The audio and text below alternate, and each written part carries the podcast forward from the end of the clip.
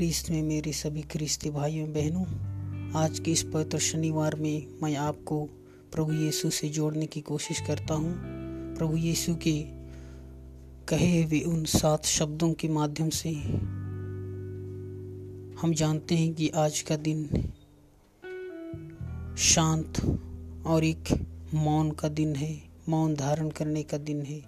इस परिस्थिति में हम अपने शांत मन से अपने खुले दिल से, शांत हृदय से इन सात शब्दों को गौर करें और अपने जीवन में उतारें और इसे अपने जीवन में एक ख्रिस्ती होने के नाते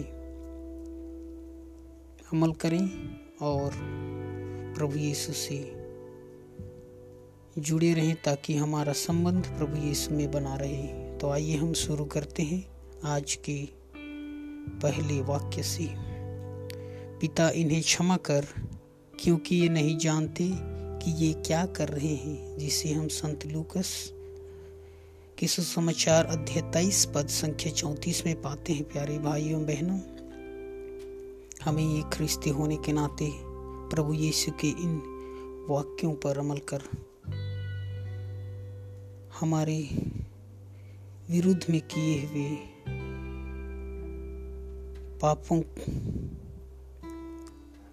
के लिए दूसरों के प्रति ये शब्द अपने पवित्र होठों से उच्चारण करने में नहीं हिचके जाने की आवश्यकता है। मैं सोचता हूँ कि एक रिश्ते होने के नाते हमें ये शब्द उच्चारण करने में नहीं हिचकिचाना चाहिए। तो आइए हम दूसरे बिंदु की ओर आगे बढ़ते हैं। दूसरा बिंदु है, मैं तुमसे यह कहता हूँ तुम आज ही परलोक में मेरे साथ होगे। इसे भी हम संत लूकस अध्याय तेईस पद संख्या तैतालीस में पाते हैं। एक डाकू के द्वारा यह शब्द प्रभु यीशु से कहा गया था। ये मौत के बीच लड़ रहे डाकू ने अंतिम क्षणों में पछताते हुए प्रभु यीशु की उस रियल रूप को, उस वास्तविक रूप को, एक प्रभु यीशु होने का वास्तविक रूप है। उसे पहचानते हैं और प्रभु यीशु से परलोक में साथ रहने की बात कहते हैं। तो आइए हम तीसरी बातों पर आगे बढ़ते हैं। यहाँ पे यीशु की माता मरियम और उसके सबसे चाहते शिष्य संत योहन या जिसे हम योहन कहते हैं, उसके द्वारा कहा गया है, भद्रे, यह आपका पुत्र है, जिसे हम संत योहन अध्याय उन्नीस पद संख्या छब्बीस में पाते हैं। इसके बाद यीशु कहते हैं, शिष्य से कहते हैं यह तुम्हारी माता है। इसका तात्पर्य यही है कि प्रभु यीशु की मृत्यु के बाद माता मरियम अकेली पड़ जाती है। इसी तारतम्य में माता मरियम की देखभाल करने के लिए यदि हम साधारण तौर पर देखें तो उसे योहन के हाथों में प्रभु यीशु अपनी माता को सौंप सौंप देते हैं।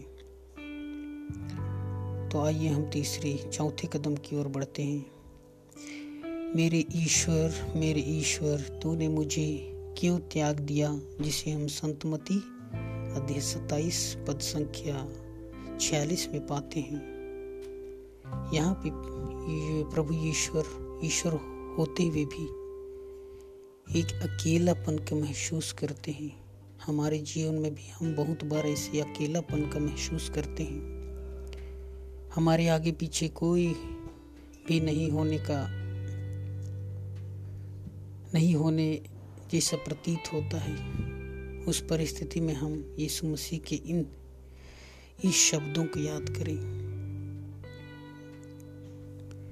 तो आइए हम पाँचवें भाग की ओर बढ़ते हैं।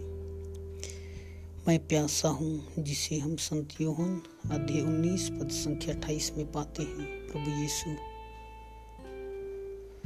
उस क्षण अत्यंत प्यासा था जब उसका शरीर खिंचा, दर्द इन परिस्थितियों से गुजर रहे थे। यीशु धरती और आसमान के बीच टंगे हुए थे। ऐसा कैस प्रतीत होता है और कैसे हम इसे सोचते हैं। यहाँ कोई उसके लिए जल देने के लिए, पानी देने के लिए उपस्थित नहीं थी। केवल प्रभु यीशु को टांगने वाले यहूदी सैनिक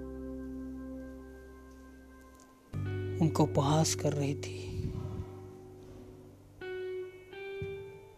छठवा बिंदु।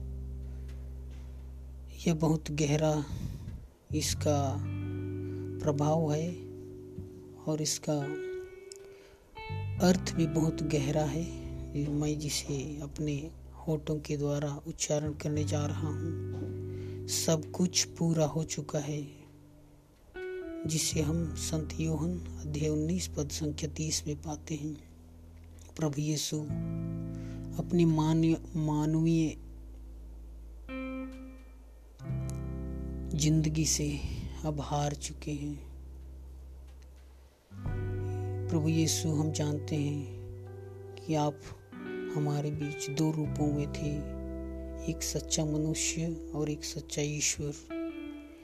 यहाँ मुझे लगता है कि आप एक मानवीय, एक मानव होने के नाते उन गुणों को हमें दिया और जिसे हम अपनाते हैं।